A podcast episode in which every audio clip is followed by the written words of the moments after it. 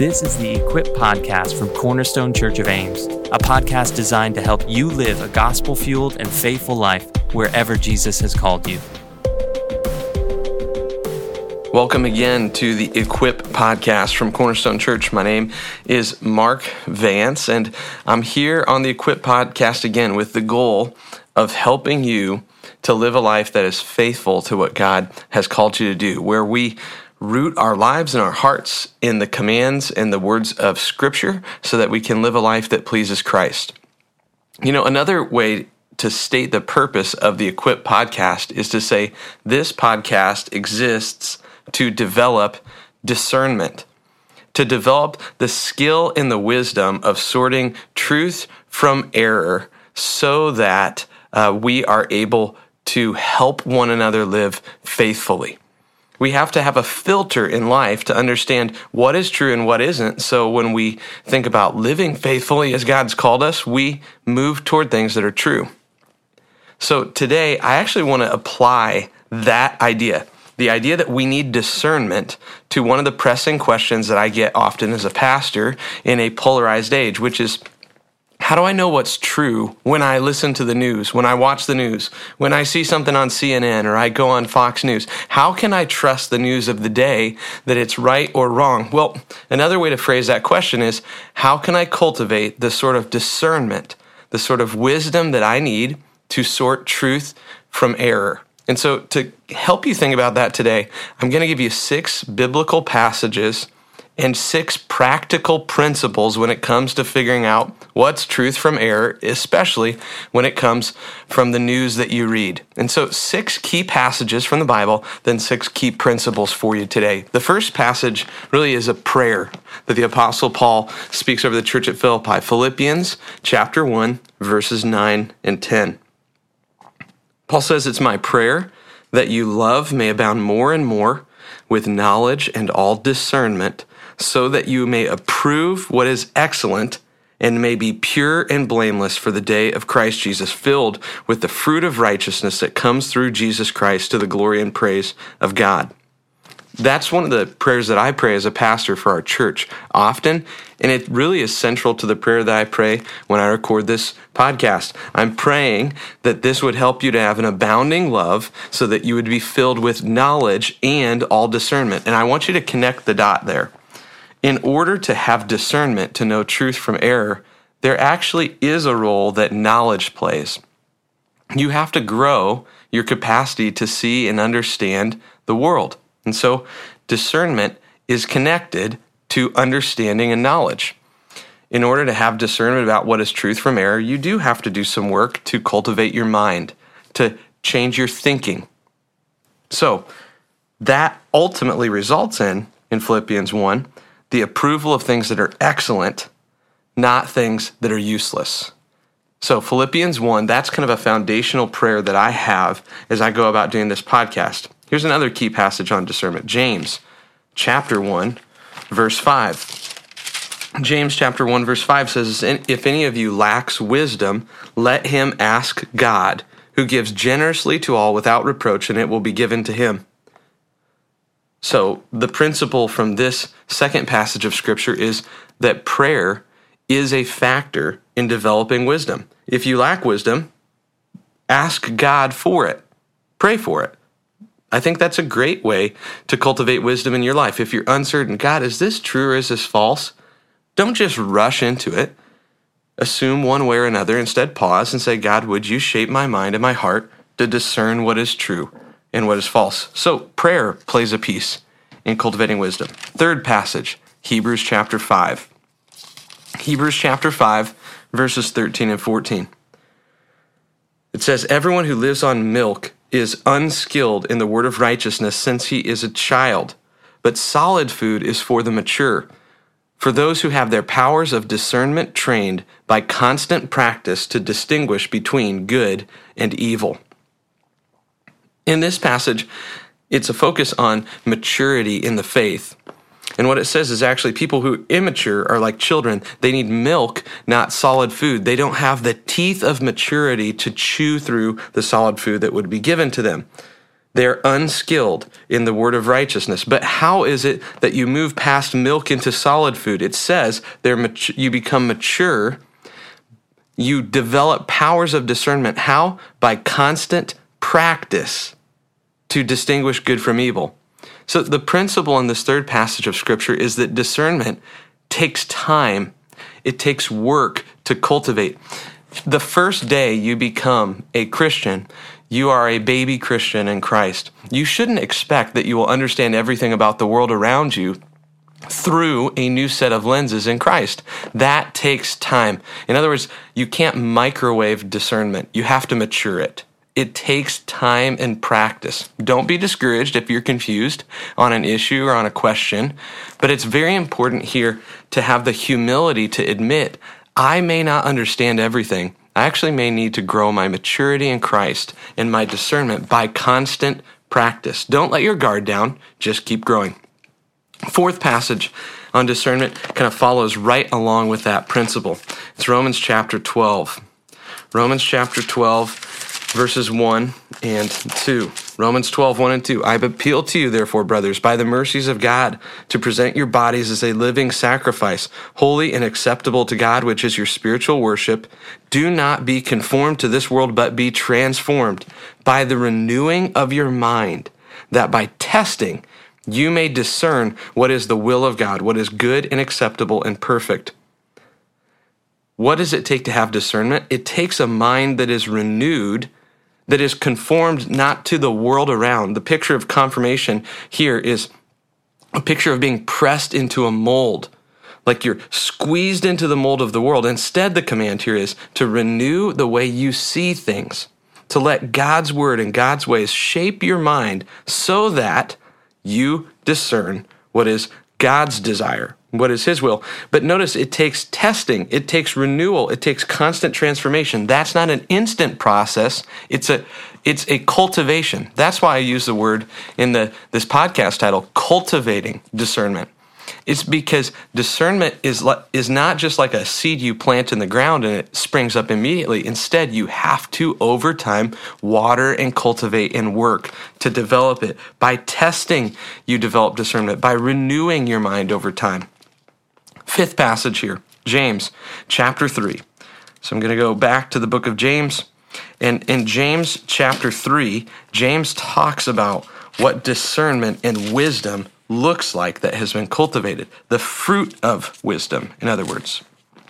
Here we go, James chapter 3, verses 13 and through 18.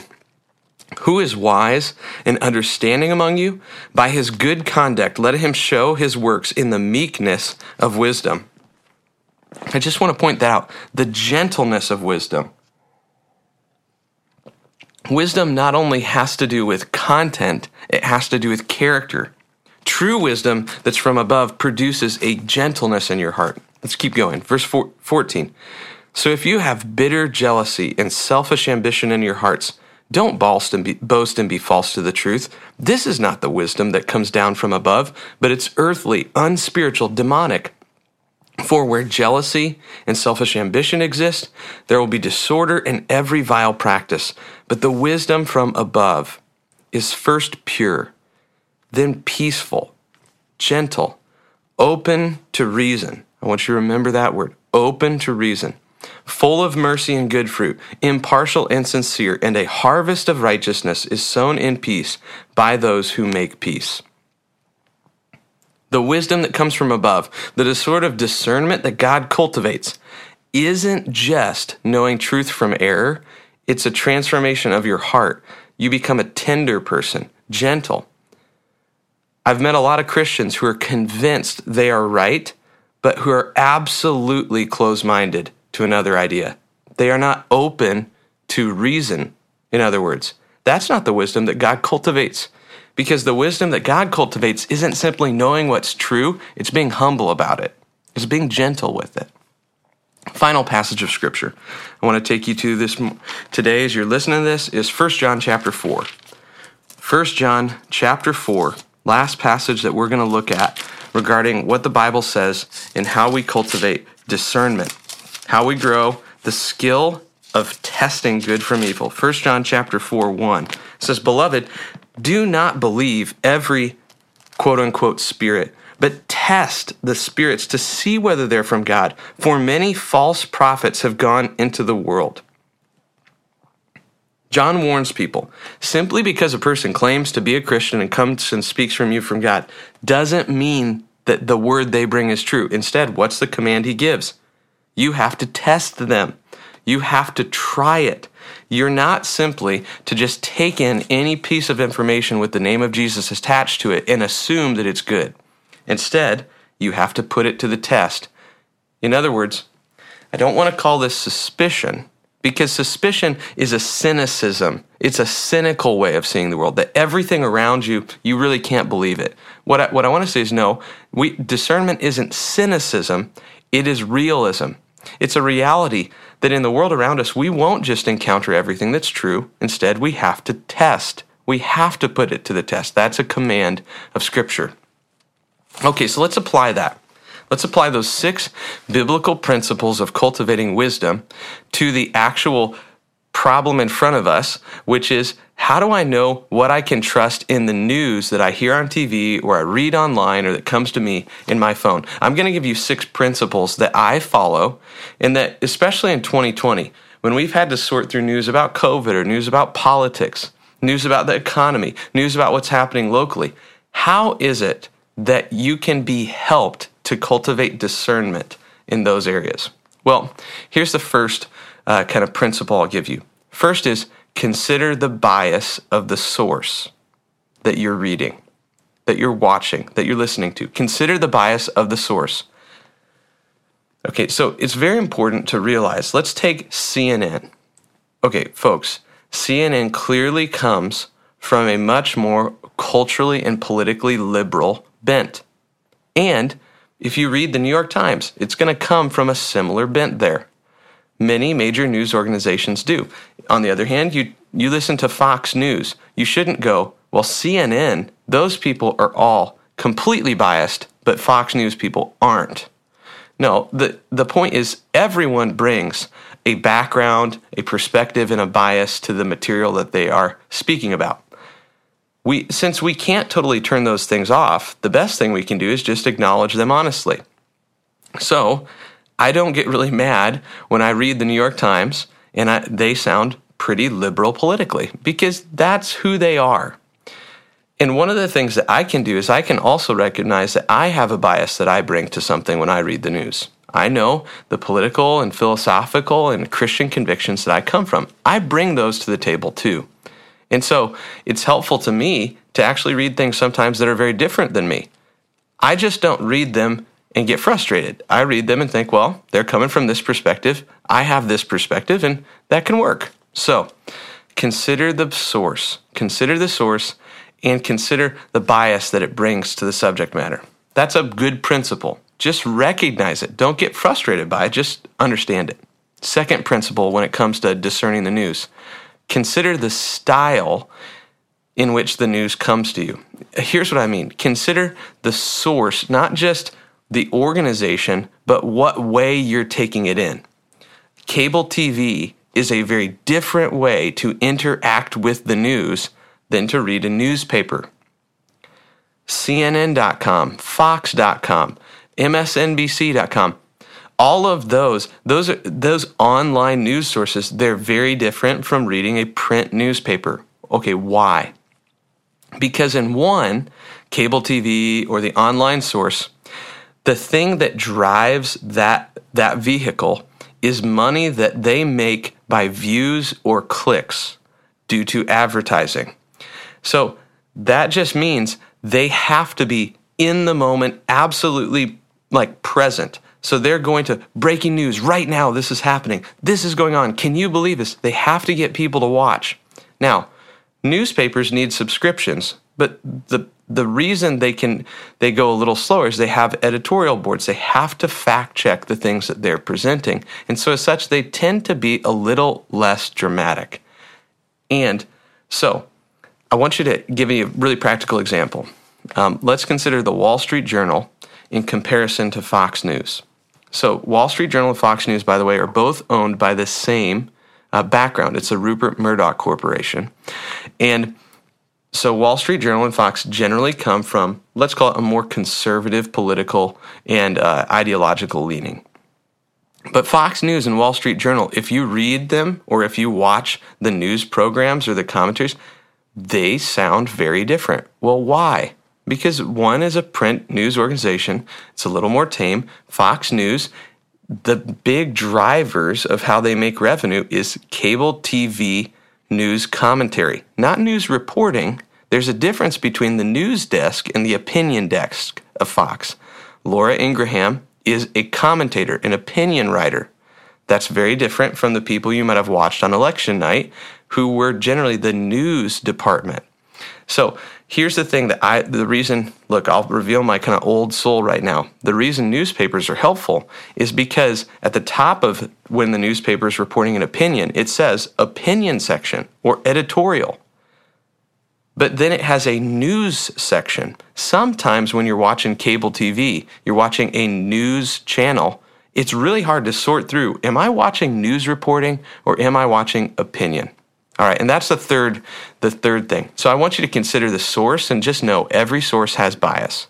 I want you to consider the style, cable TV versus a newspaper.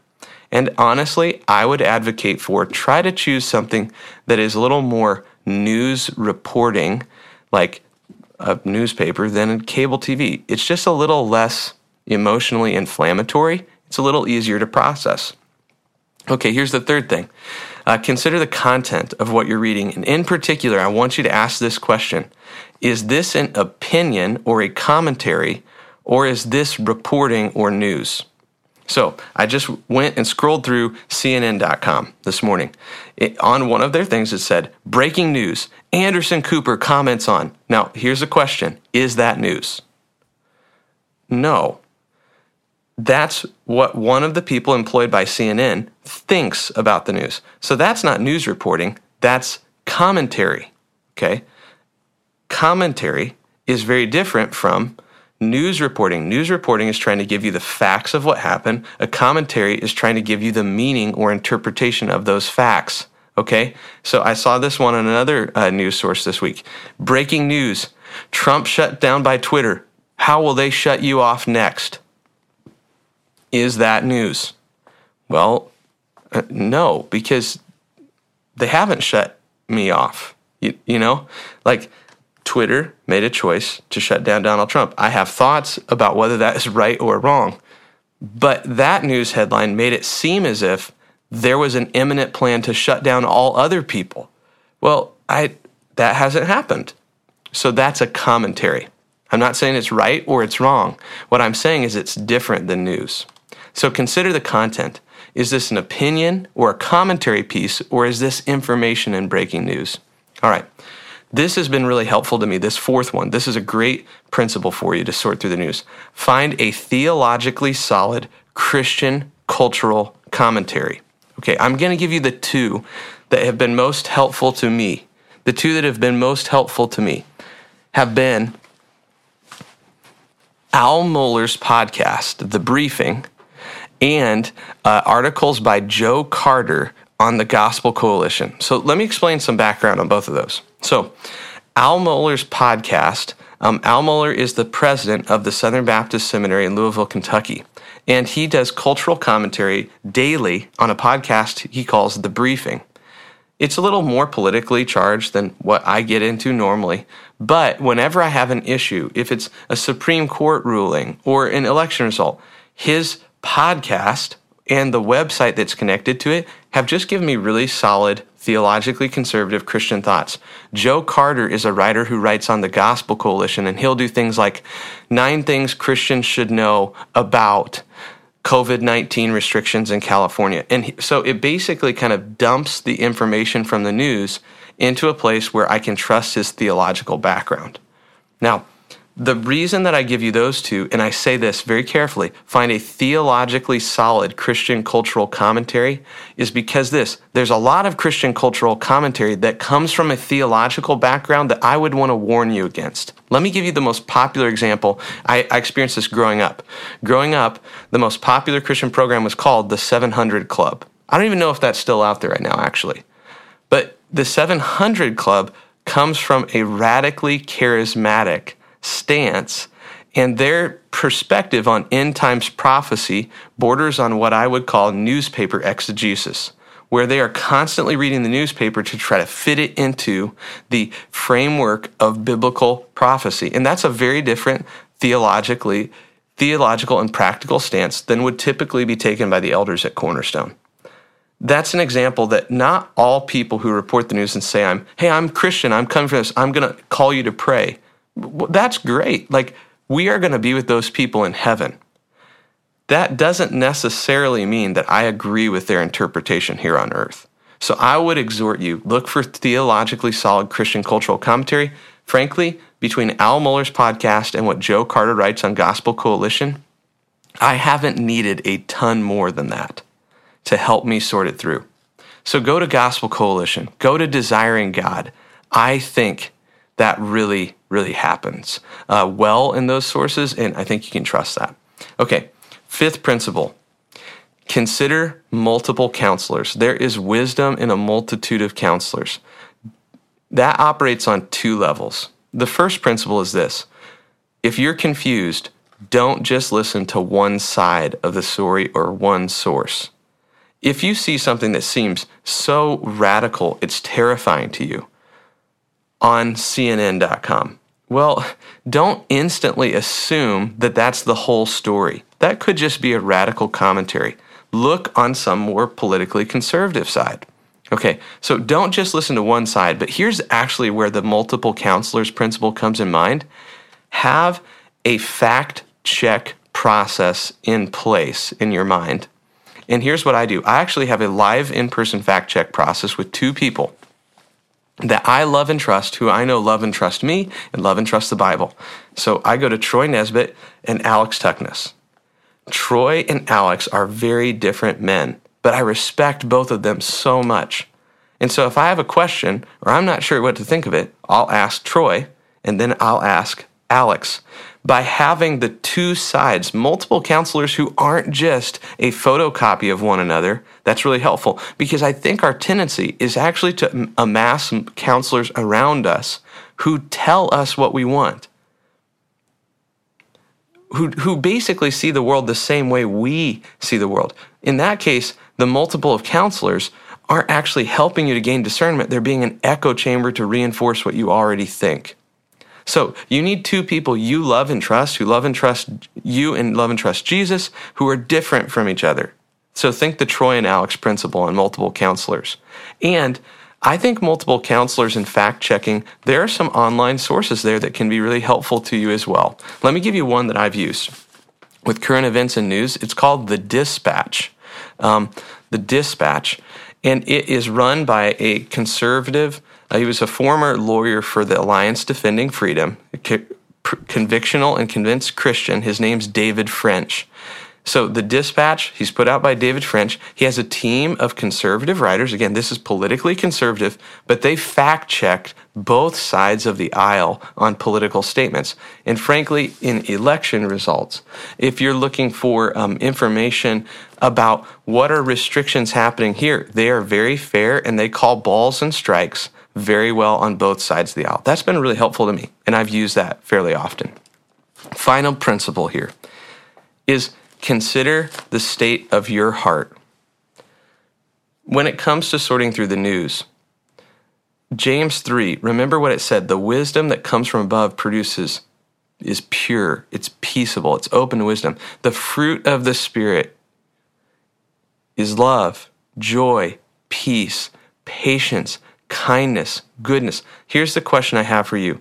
Based on the news that you're taking in, is it producing the fruit of the Spirit, or anxiety, obsession, and fear?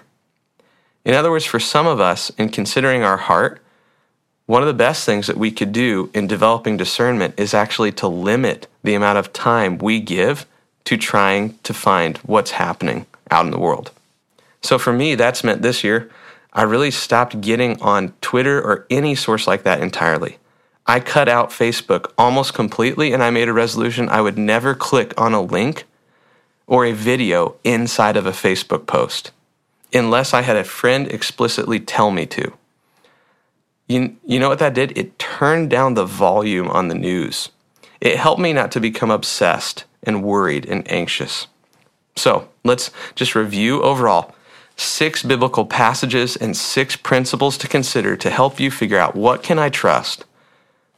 The biblical passages, I'm just going to tell you again, Philippians 1, 9 and 10, James 1, 5, Hebrews 5, 13 and 14, Romans chapter 12, verses 1 and 2, James 3, 13 to 18, 1 John chapter 4, verse 1, and then the 6 principles. When it comes to sorting through the news of the day, consider the source and know that all sources have bias. Second principle, consider the style. I'd tell you, generally, newspaper style is going to be more helpful than cable TV, online news. Don't click on stuff from Facebook, all right? Third principle, consider the content of what you're reading. Are they expressing an opinion or reporting facts? Fourth, find a theologically solid Christian cultural commentary. I gave you Al Mohler's podcast, Joe Carter on the Gospel Coalition, or just the Gospel Coalition in general. Those are better and more trusted than the 700 Club or Kenneth Copeland Ministries. Fifth, consider multiple counselors. That means don't just listen to one side of the story. Instead, get a couple people you know who love you but who see differently and listen to them. And then finally, consider your own heart. Are you just taking in too much? Is this producing anxiety, worry, anger, or is this producing love, joy, peace, trust in your heart and in your life? Cultivate discernment. Find wisdom. It's so valuable. And in pursuing that, you can pursue a life that will help you to be faithful in Christ. I'm praying that you would find wisdom and understanding in Him today.